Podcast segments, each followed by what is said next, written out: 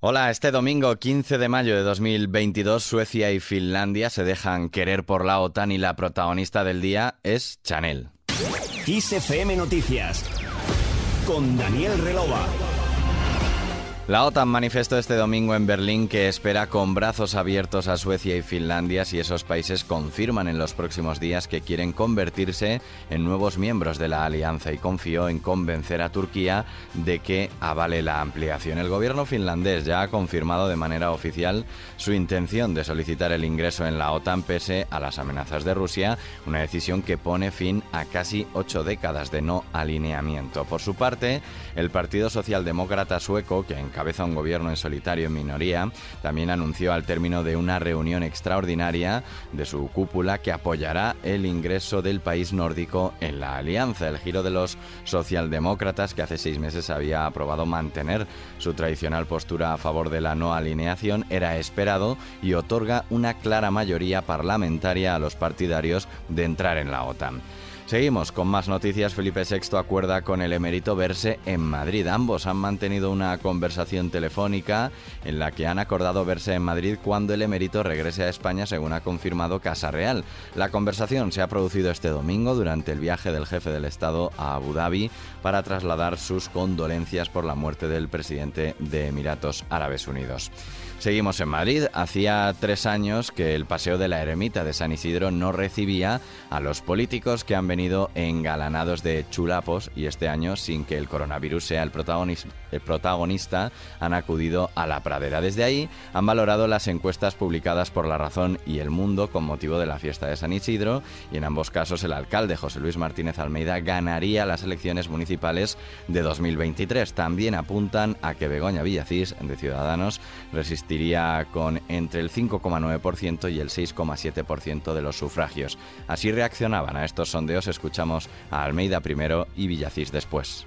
Advierto, como siempre he dicho, que mi objetivo es ganar por la más amplia mayoría posible y por tanto no tener que depender de nadie, no tener que hablar de si hay un bloque o hay otro bloque. Creo que los maileños no quieren hablar en función de bloques, sino quieren hablar en función de mayorías y nosotros aspiramos a liderar la mayoría más amplia posible para poder gobernar en solitario. Las últimas seis encuestas que hemos visto eh, nos dicen algo muy importante y es que seguimos teniendo fuerza en el Ayuntamiento de Madrid y en un contexto que no es nada favorable, a nadie se le escapa, pues Ciudadanos en el Ayuntamiento de Madrid sigue teniendo fuerza y sigue siendo decisivo y eso es fundamental.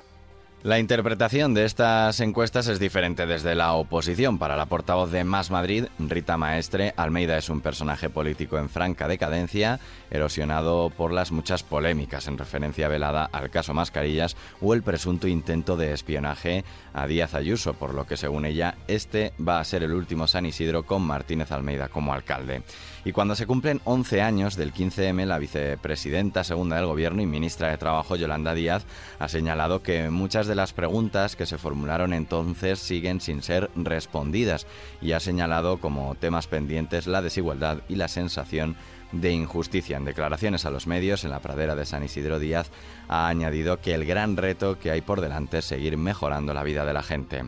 Continuamos en Andalucía, donde ya calientan motores para las elecciones del mes que viene. El candidato del PP a la presidencia de la Junta, Juanma Moreno Bonilla, ha asegurado que la comunidad se juega el 19J seguir avanzando o volver a la peor casilla de salida y ha advertido de que si el PSOE y las izquierdas logran un diputado más que ellos, habrá un gobierno Frankenstein como el que existe en España. Desde Jerez de la Frontera, Moreno ha presentado a los 109 candidatos al Parlamento que conforman las listas del partido de los que ha destacado que tienen arraigo a sus provincias. Algo que es muy importante.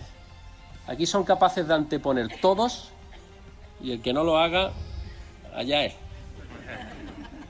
Allá es.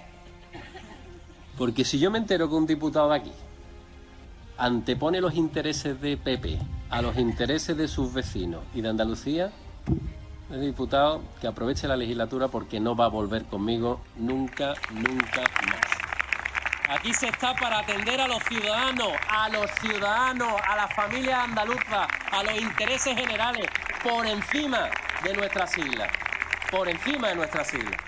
Por su parte, el candidato socialista a la presidencia de la Junta, Juan Espadas, ha afirmado que Andalucía necesita recuperar un partido como el PSOE que representa un sentimiento con el que se compenetran, reconocen y hacen suyo los andaluces. Espadas ha pedido hoy el voto a las mujeres andaluzas y ha advertido que la coalición de las derechas cree que lo avanzado en igualdad es prescindible. Y en Galicia, el nuevo presidente de la Junta, Alfonso Rueda, ha apostado finalmente por la continuidad en la configuración de su gabinete y en consecuencia mantiene a todos los consejeros del equipo de su predecesor, Alberto Núñez Feijóo, con la única incorporación del diputado autonómico por A Coruña, Diego Calvo, que será su vicepresidente segundo.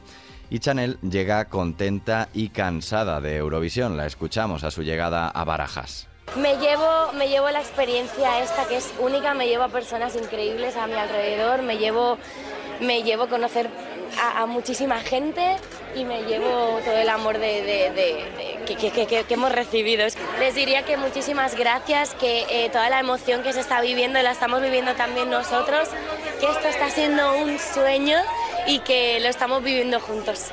Ayer España volvía al podium de Eurovisión con el tema Slow Mo de Chanel que quedó tercera en Turín, poniendo así fin a una persistente querencia por los últimos puestos y añadiendo una noche de gloria a una larga historia repleta de momentos de disgusto y alegría. La final de Eurovisión alcanzó anoche 6,8 millones de audiencia media y 50,8% de cuota de pantalla, unas cifras que convierten a esta gala como la más vista de los últimos tres años y la de mejor cuota de los últimos 13 años. Y terminamos con un adiós.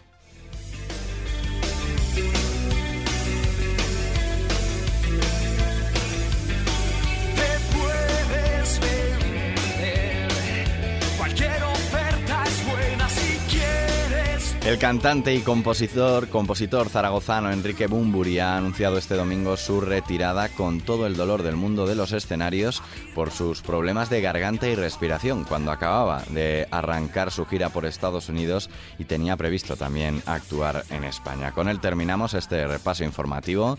Más noticias en los boletines horarios de XFM. Hasta la próxima.